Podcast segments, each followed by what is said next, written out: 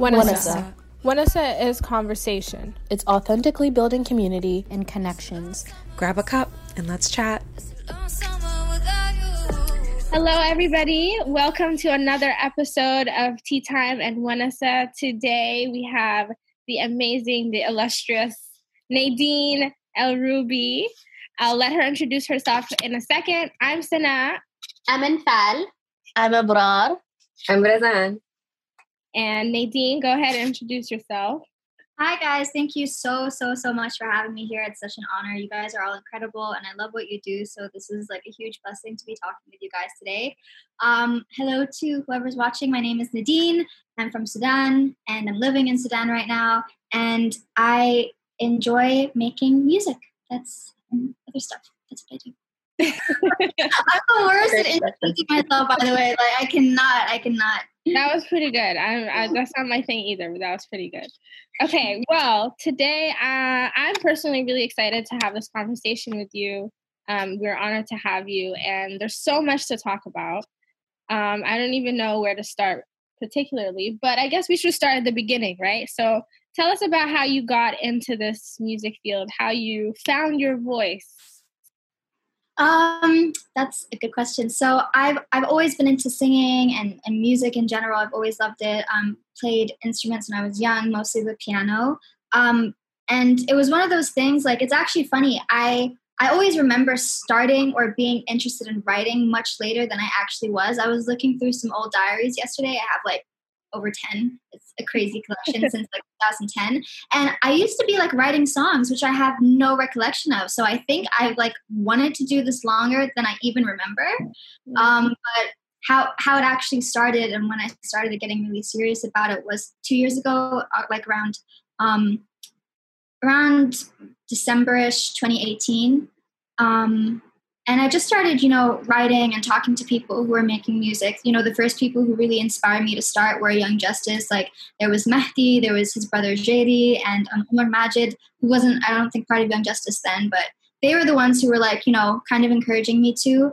And then um, I met A K Keys in Birmingham. And he was the one who, like, really drove home that, like, yo, like, you should start taking this seriously. So since then, it's just kind of been, like, my one thing, like, kind of um tunnel vision thing that I'm into. I mean, I'm into like a bunch of other different things as well, but it's like that's my overall. Okay, that's interesting that you said, you know, you have ten journals. I personally journal like crazy, but I've switched from writing to online. So if somebody ever hacked my email, my life would be destroyed because my diary. I have another question for you, Nadine. You're talking about, you know, writing and all of that. Um, a lot of people don't talk about the fear and the anxiety that comes into first putting your own type of like unique work out there for the world to judge, essentially. Yeah. What did that feel like, you know, when you finally decided, okay, I'm going to just do this? Dude, it was, it was so scary. Like, I'm, I think I'm very lucky. Like, I had a lot of support around me and a lot of encouragement, but it was scary for sure, dude. I still get scared. Like, I still have this anxious feeling when I show like Proof or Keys or somebody a song, and like, you know, waiting or Ease, like anybody from the circle, waiting to hear their feedback on it, you know, putting it out and waiting to see what people think. And it's like, I really believe in not allowing other people to validate your work or your process. But at the end of the day, it's like, I make music for myself, but also ultimately to be enjoyed. So if someone isn't, if, if the group of people who usually enjoy it don't enjoy it, then I'm kind of just like, oh, okay. So, but it's like, for me, I'm realizing it's more of a trial and error thing right now, but there is so much anxiety involved. And like, you know, I think it's really important to talk about, because I feel I, I really hate the misconception of like things coming easy to people, you know, because then you start to feel by yourself like, oh, but this is like really hard for me to do. I struggle a lot with this. I'm like always doubting myself. Am I am I doing something wrong? Am I not cut out for this? And it's like, no, bro, like everybody is like freaking out in their heads about what they're doing, you know. So, but it's like you just it's just a hurdle to get over, and it becomes easier each time, to be fair. For me, I. I grew up in America, but I feel like that doesn't have much to do with it. Again, I, I also went to school in Sudan, um, you know, and I pretty much actually grew up in Sudan the way I define growing up. Um, so that's that part. I did live in America. You have to say where though. What state? What state? Virginia. Virginia. Thank you. I just want people to know. And it's know what it is. when you when we were talking about this in our in our like pre-brief, all of us were so shocked that we all are from Virginia. Yet That's we crazy. Did not meet until randomly on the internet. You never know. I feel like, dude, I feel like maybe we could have, you know, there could have been like, someone knows, knows someone. I don't know. So how was it for you, like, being a ten-year-old going from living in the West to then moving back to Sudan and having to, like, kind of get used to that life? It was – that's a really good question because I initially – I was just excited to get on a plane. I hadn't traveled with my family in so long. So I was like, oh, yeah, you know what I mean? Like, plane ride. Like, and I'm, like, obsessed with plane food for some weird reason. So that whole experience, I love it, guys. It's the best. But um, I was just, I was really excited about the whole experience.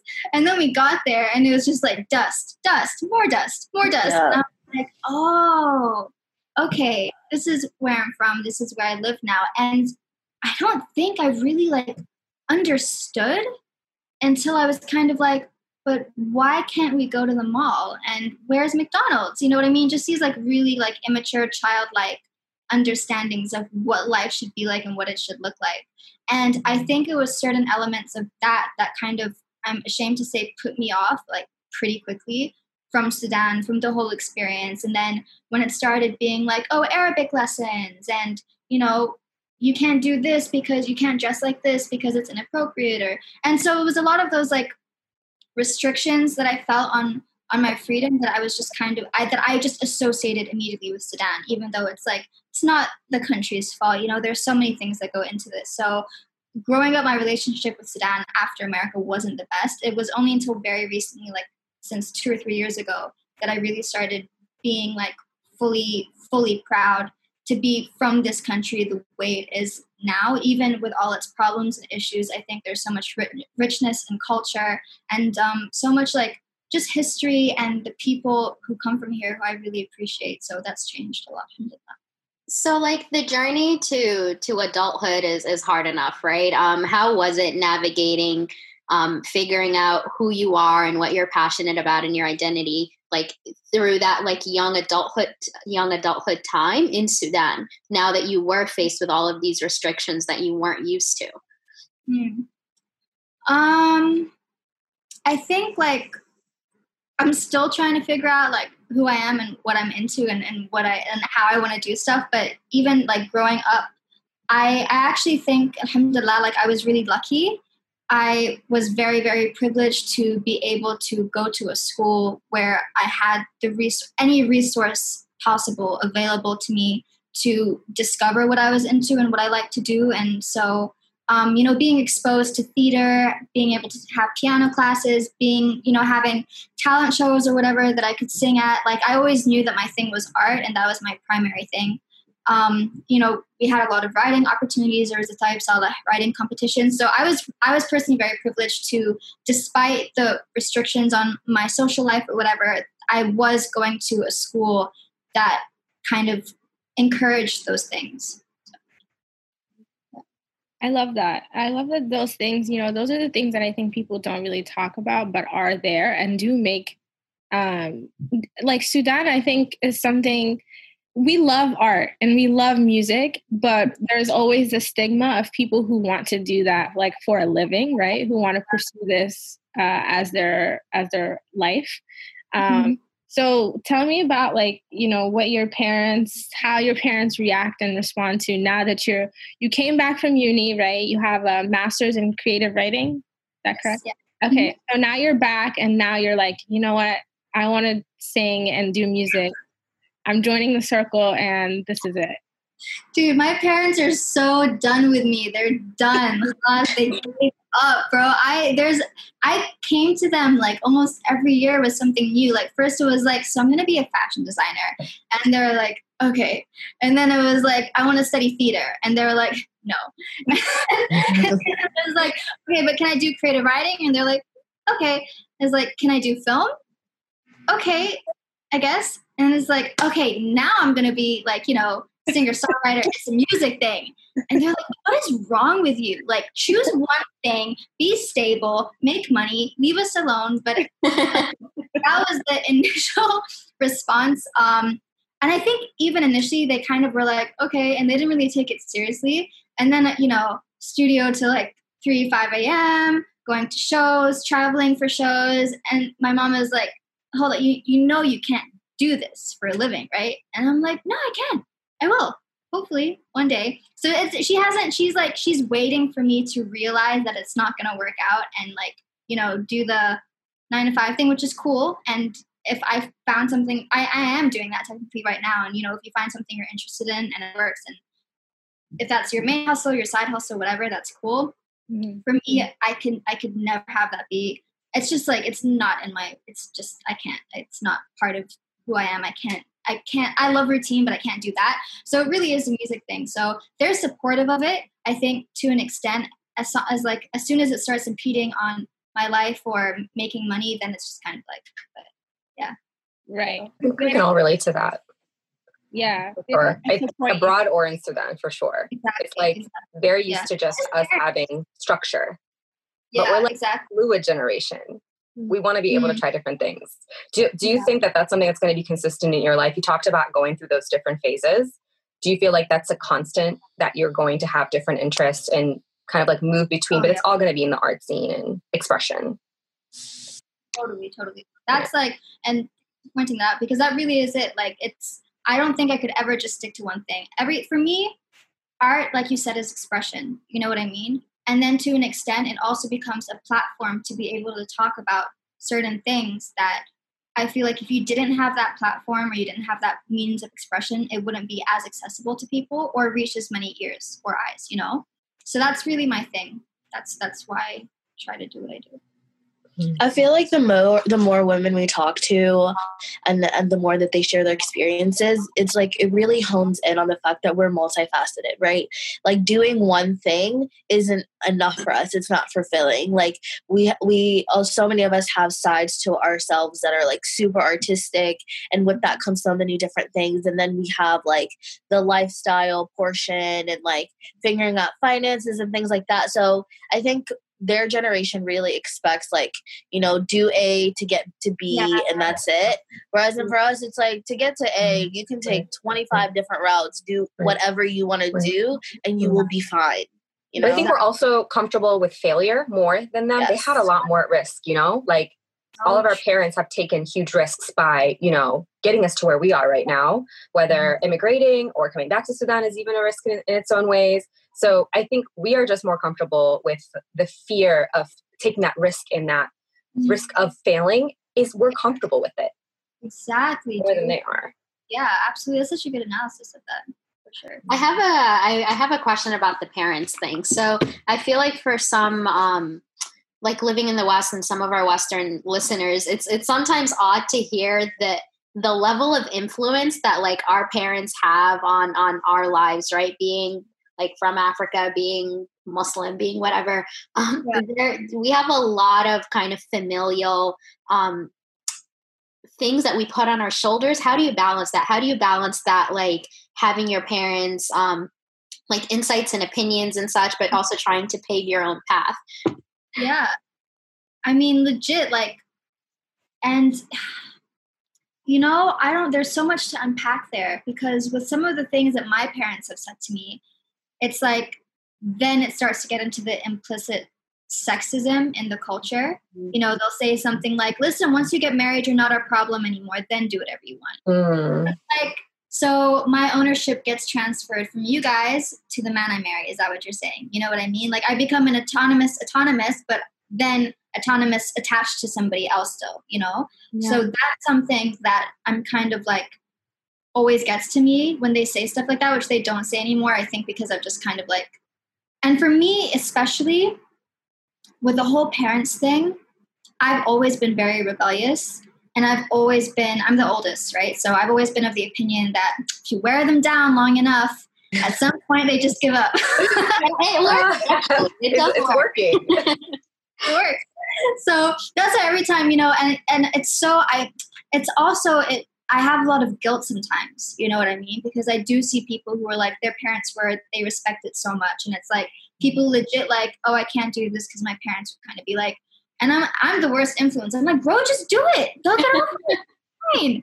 You know, which is like, I, I kind of feel sad that I don't have that same like, re- like reverence for their opinion and their feelings. But what takes away that guilt is really knowing like, this is my life, and ultimately there's going to come a day where my entire life will be affected by having either taken path A or path B, path A being my path, right?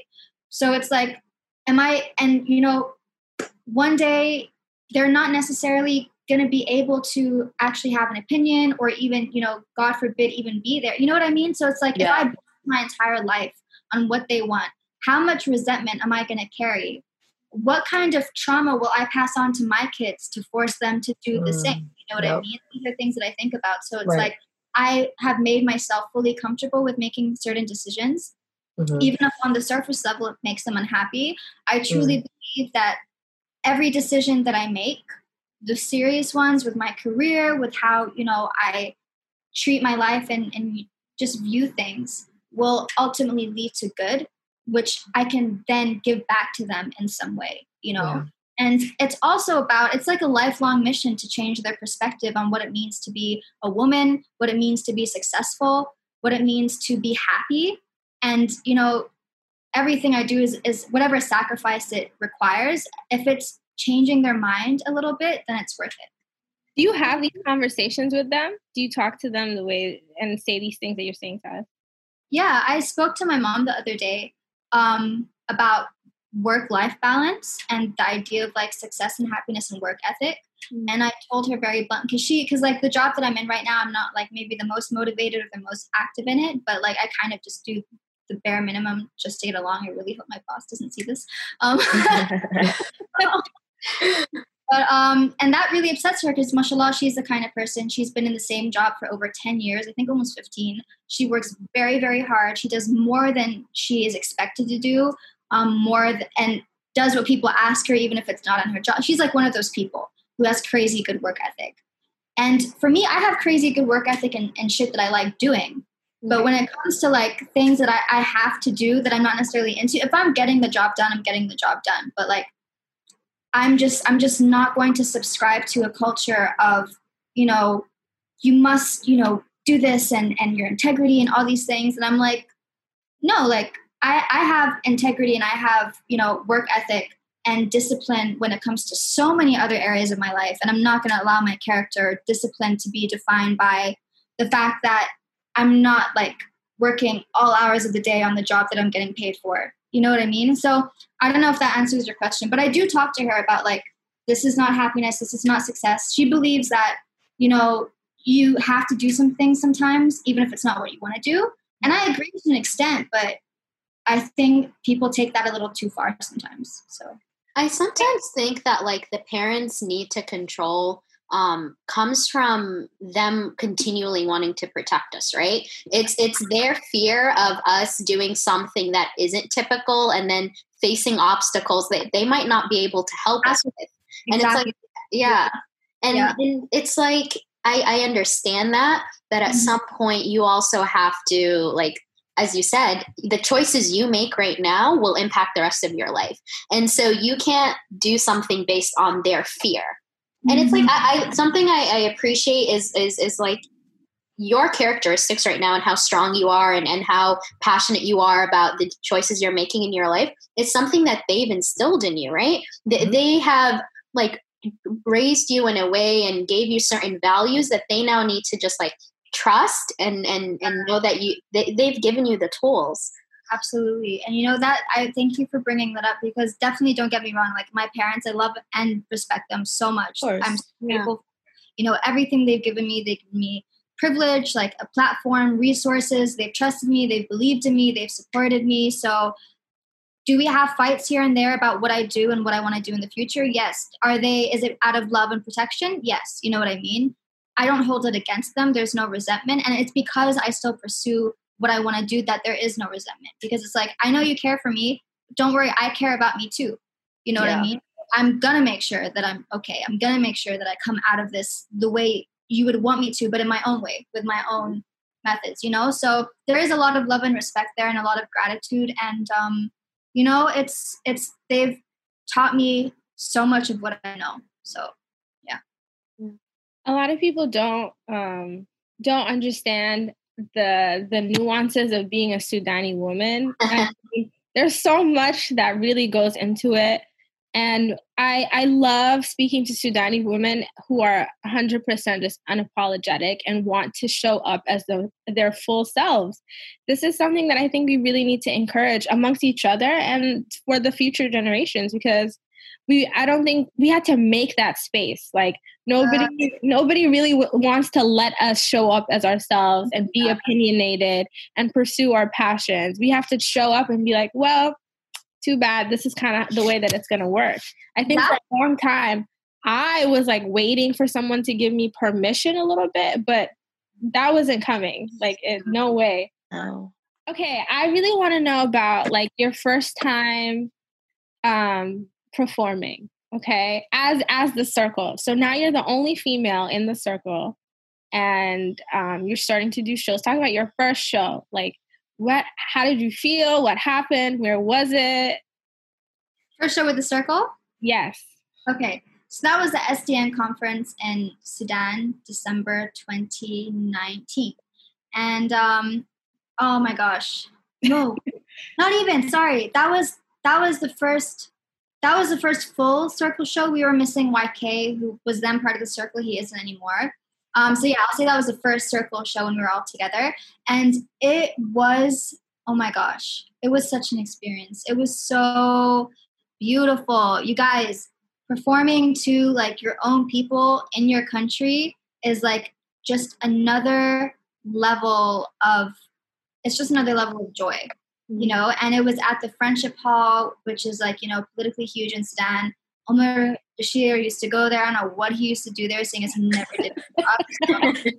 There, I guess, chilling. But to be able to perform, you know, after the revolution happened, feeling a lot more, a lot more open, a, a lot more free, like, you know, not feeling that restriction of, is this going to get questioned? Are we going to get arrested? Which is, which has happened before. Like, I went to a cafe once, and, and this was like a couple of years ago, maybe two and a half, three years ago or something.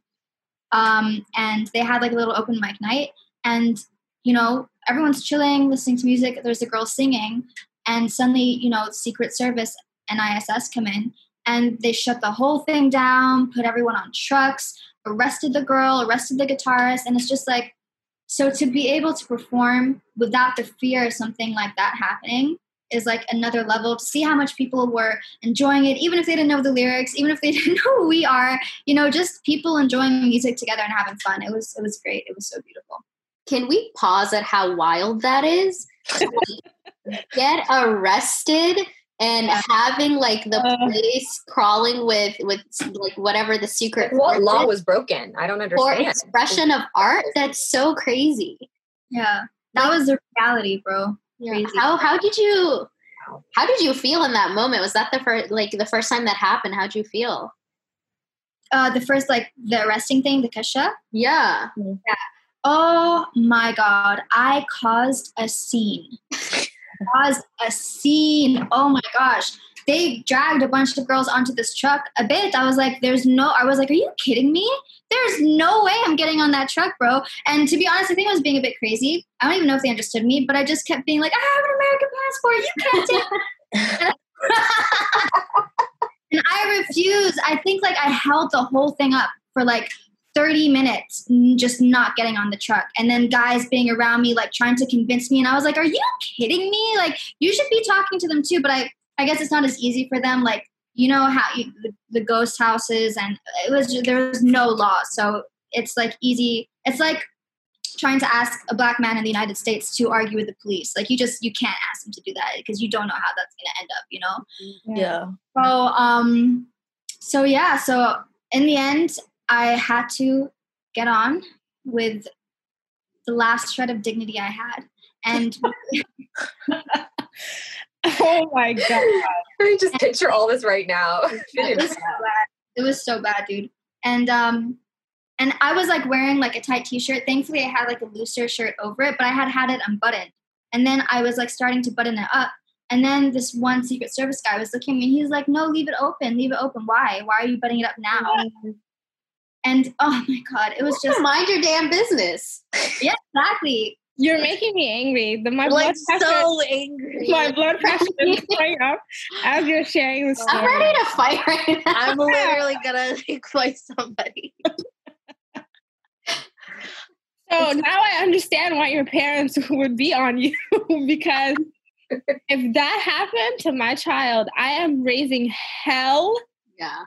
And you're never leaving the house. Like that, that's, that's my first instinct, is to be protective, because you know, especially within Sudan, you really don't know what happens after an arrest. There's no rules at all. A, yeah. Thankfully, we never made it to the police station.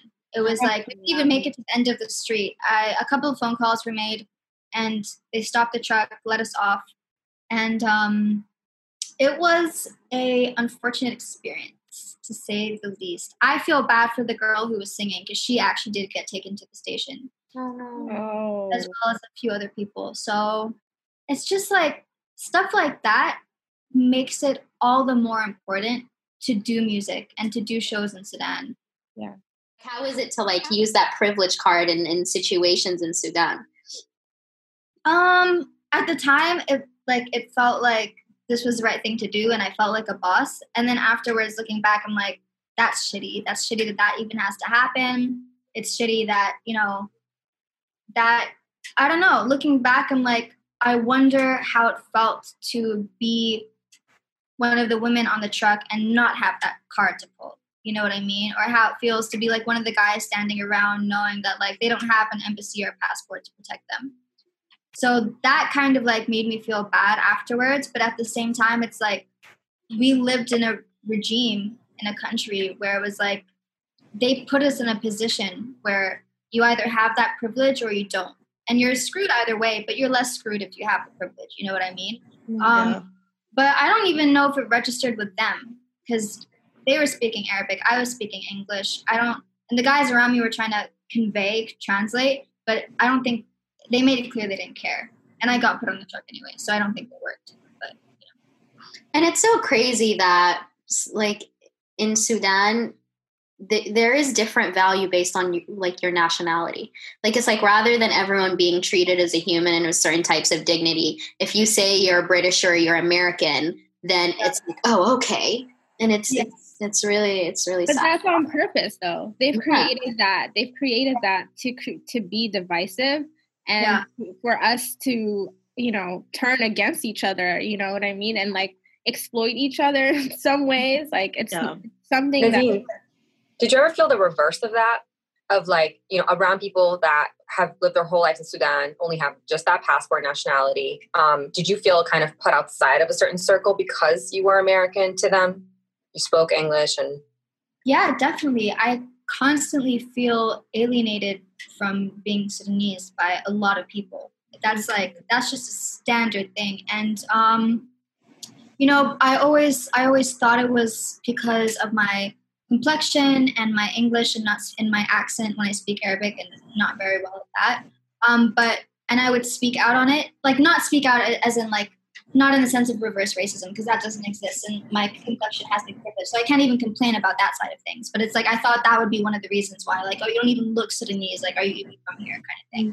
Mm-hmm. So I would speak out on, like, you know, just because I don't speak Arabic, just because I don't dress a certain way, just because I don't look a certain way, doesn't mean I'm not Sudanese, like, that's my identity. And, you know, just trying to call out for a more um, inclusive perspective on what Sudanese is and what it looks like. And I would get messages from people who, you know, are dark-skinned and face the same issue because they've lived outside their whole lives, or because their Arabic isn't great, you know what I mean? So people are getting alienated from their identity for different reasons. And um, I think it's something we all face in some way or another. Like, do you guys have that when you come back? Are you guys like Nasman Bagra kind of thing? Nasman Brika, yeah. yeah. Always. It's as though... Um, like be, being like a third culture kid, right? It's it's yeah. as though you like I, I definitely don't fit in in America, right? There's so much that just isn't isn't a fit. And then in yeah. Sudan, when like here, when I'm in America, I like for me, yearning for home means yearning for Sudan, because it's like I want to be around my family, I want to be around people that understand me. But then mm-hmm. even when I go there, sometimes there's still this like lacking. There's still this feeling and like perceptions from others. Well, it's like, you're not really Sudanese. You don't actually understand what, what actually happens. You're just here to have a good time, do this and do that. And then you're going to leave. You don't understand our context. And it's, it's then it's, um, it's a little unsettling to know that it's like, if this isn't home and this isn't home, then where is home? And then you kind of have to redefine what home is to you. That's so cool that you say that. I think for me, like, this is always going to be home. Like it's, it's come to a point where it's like almost in defiance, like, no, this is my home. And whatever your perception is, is not going to take that away from me. You know what I mean? Like this is, this is, this is not even my home. This is our home. You have to redefine your perception on what your culture is, what your nationality is, what your country is. Okay. I'm like, we, we like, you don't have to change anything. Like this is your home. You know what I mean? Like that's the kind of power we have to like take back. And you guys doing something like this is taking that power back. I have to be honest. Like when, when you guys asked me to be a part of this, it was like a dream come true to be involved in a Sudanese women's group conversation platform as a Sudanese woman. That's, you guys are redefining what that means. So yeah. I actually love that. We have to, We have to defiantly demand it. We have to demand yeah. it for ourselves. When they're not that. going to give it to us, we are always going to feel other, no matter where we are. And that's just the plight of, you know, where we, you know, the privilege that we carry and then the lack of in certain areas too. But I love what you said about you have to create that space and, and demand it and ask for it for yourself, because you're not going to be given that. It is yeah. going to remain us, them sometimes. It, it, yeah. Those lines are always going to exist. We're not going to expect them to go away, but we can make room between those lines and say like, you know what, I'm going to be an example, and more people will start joining that. So like you are in yourself an example of that, not fitting into either or. I mean, thank you. I like, I, it's definitely something that I carry with me very deeply. Like I always make it a point. Like I am a Sudanese woman. I'm a Sudanese artist. And, um, there was this one platform that asked if they could, uh, have write me down as Sudanese Egyptian.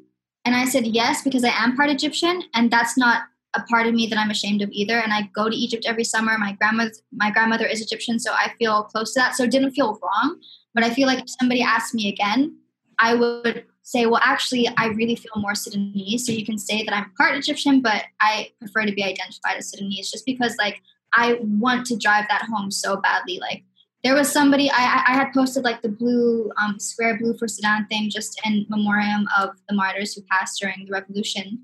And someone comments underneath like, are you Sudanese?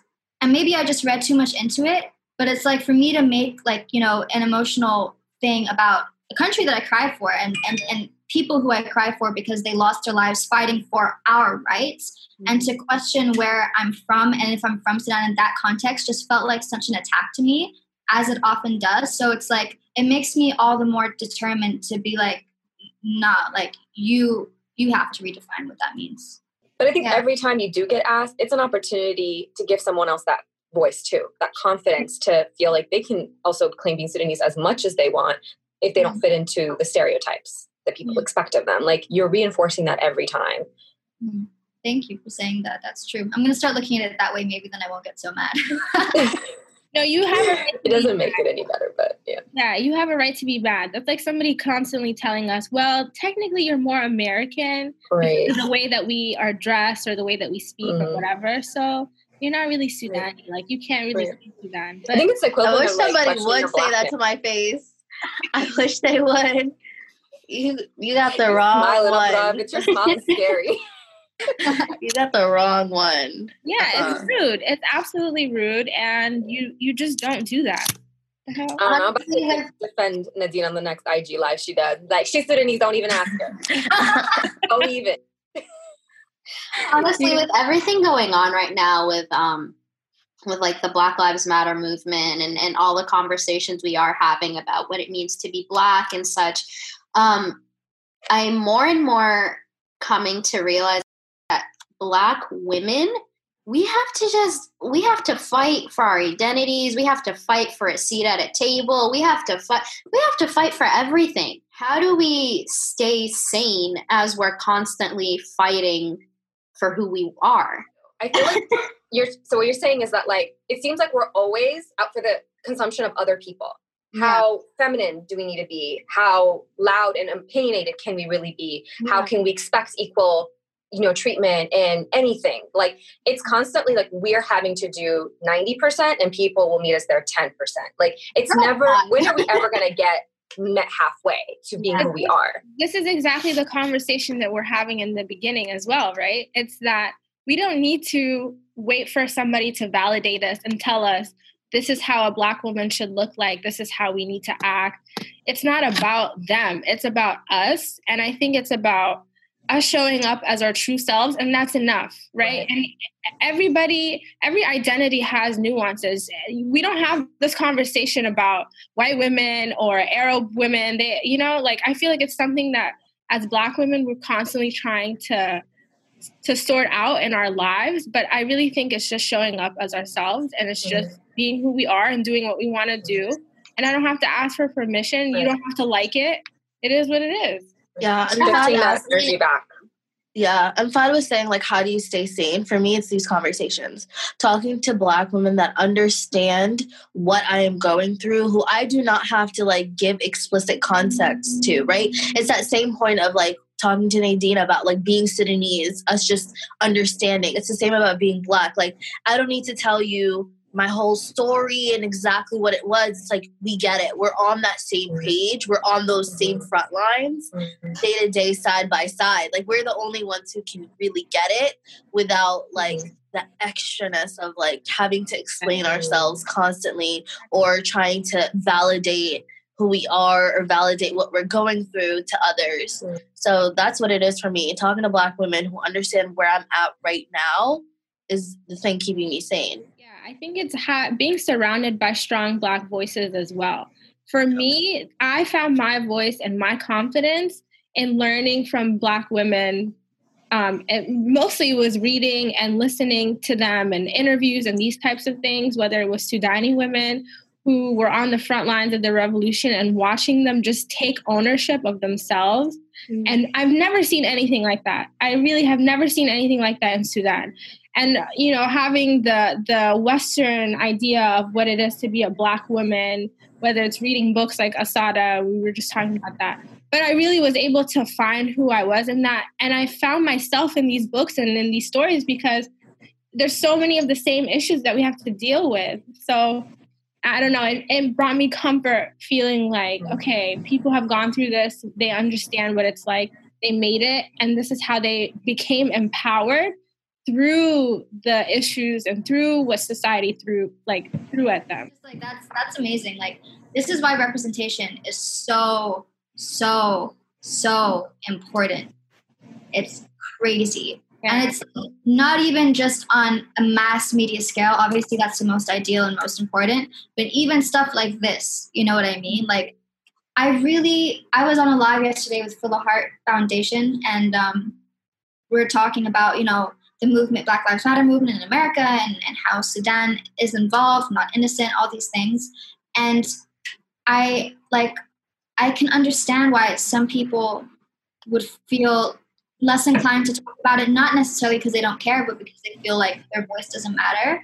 And it's like, bro, it does not matter how many followers you have, how many people you know, you know, what kind of platform you have, what you do for a living. If you talk to one person, One person, that makes a difference. Like, it really, really, really, really does. And that's also why, like, you know, earlier we talked about the feeling of doubt and anxiety when it comes to art and putting yourself out there. It's also like, bro, if one person streams my song, then I'm happy. Maybe, obviously, not as happy as, like, I would be if, if you know what I mean? But it's like, I remind myself of that constantly. So it's like, even people who, you know, want to use their platform or want to use their artistic creativity or whatever mm-hmm. it is, whatever faculty you have as a human being that makes you happy, that you use to express yourself, use that always, because you don't, you never know what you're representing and who needs that representation from you, you know? Right. Right. Um, Nadine, I want to touch on um, privileges, because that's something that you are very vocal about, mm-hmm. um, and something that I really appreciate. So I want you to kind of talk about, and this is something we, we discussed in our previous meeting and our little debrief, but how your privileges affected your entry into the art scene and how you feel like that affects things that you do even now. Oh, yeah. Bro, my whole life is smothered in privilege. Like, alhamdulillah, you know what I mean? Like, from everything, from, you know, the social class that I'm in, having a family who was, my mom was able to put us in Kicks because she worked there and she got, you know, two children free, for example. You know what I mean? Being, going to a school that then I was able to travel, had the resources to play piano. There was a studio in the school. You know what I mean? The friends that were around me were very supportive. Like, when you think about privilege as like a system, it really is the building blocks that define your entire life. You know what I mean? Once you're in that space, it's it's kind of a snowball effect of like, you just, more and more happens, more doors just kind of like magically open. So for me, one of the things, one of the biggest things that I think helped me in the Sudanese scene with Sudan starting out was the fact that my dad, you know, has Capital Radio Station. I was like, when it comes to performing, easy, just like that. You know what I mean? Like, I was like, there was a show that Flipper was headlining and I like pretty much opened for him, which is like, I don't, I don't know if I would have gotten that opportunity had I not been Nadine El Rubi, Taha Rubi's daughter. You know what I mean? Yeah. If I, me as like a Sudanese woman, you know, with a quite conservative mother, would I be able to be at the studio until five a.m. with a bunch of guys if that was not my father's station? And she knew that he's there. He's he knows what's going on. He knows all those people. You know what I mean? Um, there's definitely privilege that comes with my complexion that I will might not even ever be like aware of. I might not ever even be so explicit, but I can't say that It's, it doesn't exist. You know what I mean? Mm-hmm. People who come to me and talk about, you know, tell me, there was someone who came to me recently and was like, oh, can you tell us about um, hip hop in Sudan? And it's like, okay, there's about five guys who've been doing this much longer than me, you know, even women probably who've been doing this much longer than me, who don't necessarily have that kind of reach.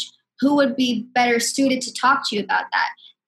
Are you coming to me because I look Arab and an uh, Arab-looking girl from Sudan who raps is like, that's cool for your agenda? You know what I mean? So there's like everything is everything. And I really believe everything in this world is political. Everything is soaked in politics and identity politics and, you know, financial politics, whatever that is, like just economics. You know what I mean? Mm-hmm. And that affects everything we do. It affects the choices that we make and it affects the opportunities that we have. So I I feel like I have to be vocal about that because it's like, there's two sides to it. On the, on the one hand, I think it's important to be vocal about it because I don't want to ever appear that I'm taking things for granted. You know what I mean? Or that I just think I'm so talented and I'm so great that all these opportunities just came to me. Like, no, there's a bunch of things, factors involved that I may have absolutely nothing to do with. You know what I mean? On the flip side of that, I also care to speak about privilege and opportunities and, and things because I think it also shows people that you still have to go after whatever it is that you want to do because, and, and to not compare yourself to somebody else, you know, like anybody who might be looking at me and be like, oh, but even though I'm nowhere yet, like nowhere, nowhere, nowhere close to where I want to be, for anyone to think that they can't do it, like, anybody, bro, can do what I'm doing. Literally anybody in the world. Doesn't matter where you're from or what you're doing. There's, I saw a picture the other day of um, a young boy who was, he had his earphones plugged in to his, like his mic thing plugged into his phone, and he had the phone tied to the top of a bunk bed and it was like hanging. So it was like, oh, I saw that. Yeah, right? And it's like, you can, you can do anything. When there's a will, there's a way. Like my mom loves telling me the story about like when I used to not study. She loved telling me about um, uh, when she was younger, she would see like a young guy or girl, I'm not sure, you know, which studying under the street light because they didn't have light at home. You know, that's like, isn't that like a standard life story? That yeah. Yeah. We've all you, heard it. Exactly. So it's like, it's important to acknowledge privilege, to not take it for granted, but also on the flip side, to know that you don't even need that privilege to do what you want to do. I feel like. So, sorry. Yeah, I think no, it's, it's good to be transparent. That's really the thing, right? Um, it's interesting, as you're sharing your story, I'm thinking about a white guy and how little they talk about their privilege. They just yeah. take, take, take, and they actually hype themselves up in certain positions. They don't want to claim the privileges that got them to where they are. And um, I think it's just important to be transparent in that, so people actually know, you know, if someone is looking up to you and saying, Nadine did this, this, this, this, and they kind of put you in a pedestal, they're not giving context to your story. It really mm-hmm. changes things, right? And and comparison is the thief of all joy. A lot of people will look and be like, well, I, you know, how do I, how can I get there? And it's like, listen, everybody has a path. This was my path. Right. Okay. I, I'm interested to get into your creative side a little bit. Like when you sit down and you're like, okay, let's write, let me write a song. What, what does that look like? I mean, I'm so intrigued by artists and how they actually art. Yeah. Um, but I mean, you're like, I'm I'm curious to know like how DJing even comes about for you, because like if I can just quickly flip, I'll I'll answer, but just to quickly flip that, because it's like mashallah, like you you guys are all creative in like what you do. So like I'm also curious to know about like your process with DJing and, and you guys' process with how this came about. Like not to hijack the talk, but for me, I think DJing is something that I'm doing for fun, right? Like I'm not really thinking about it in terms of a career or anything necessarily, but it's something that I feel like is so fun to me. I've always loved music, and I'm the type of person that's like, you really have to set the vibe right at a function. Like, you know what I mean? I'm looking for diversity in the music. I'm looking for Afro beats. I'm looking for rap, but my body has to be moving. I have to, I have to feel it. You have to have the vibe. So I'm basically curating when I'm DJing. I don't know if this is bad or good, but I'm curating my perfect party. So well, that's, yeah, that's, that's exactly like you just described how I try to make music. Like I'm, you know, I sit there and I'm really trying to make something that I would enjoy listening to, you know what I mean? Or something that's really expressing how I feel or my perspectives on stuff. So it's hard. It's hard. It's not easy. It's, yeah, it's, it makes me cry sometimes.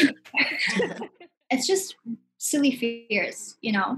It's, and I, I'm trying to be very careful about how I even say things when I'm describing my process or how I feel when writing music, because I don't want to create this self-fulfilling prophecy of like, I think words have a lot of power, and I'm trying to um, just really instill in myself that I have the power to create something beautiful, and I have the ability to make something that I enjoy and that hopefully, inshallah, other people will enjoy. And so even when I'm talking about, you know, the struggles I have with, with writing, I try to not focus on it too much, if that makes sense, because then it almost reinforces that fear of like, oh, but what if this sucks? What if this is like cheesy, whatever, whatever. So like now I just try to say like, okay, Um, there are some fears that hold me back from writing, like whether it sounds okay, whether it's relevant, you know, technically, is this a good structure? Is it catchy enough? Will people listen to this in their car? Is it able to be played in the background? So those are things in the back of my mind constantly, but I'm trying to really channel like, okay, what feels good? Like how... how can I technically make this, you know, an expression, but also fit with what people like to listen to? So it's like, but I'm trying to make it a more natural, organic thing. Mm. Yeah, I feel like you've you've so far created such beautiful um, music that's kind of um, tapped into a lot of emotions that a lot of people are feeling.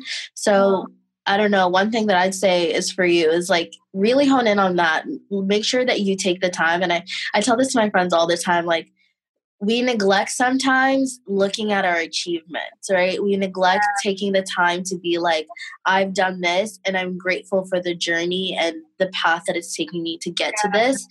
Like you said, we're always pushing. We're not where we want to be and things like that.